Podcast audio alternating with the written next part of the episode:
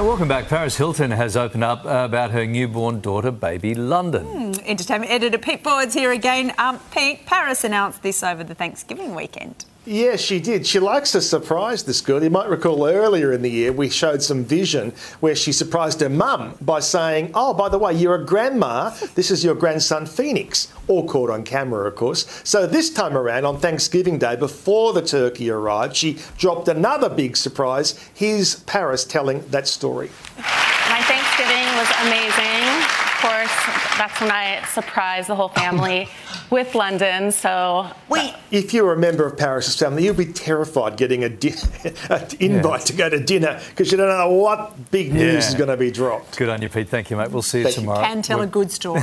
We're back after.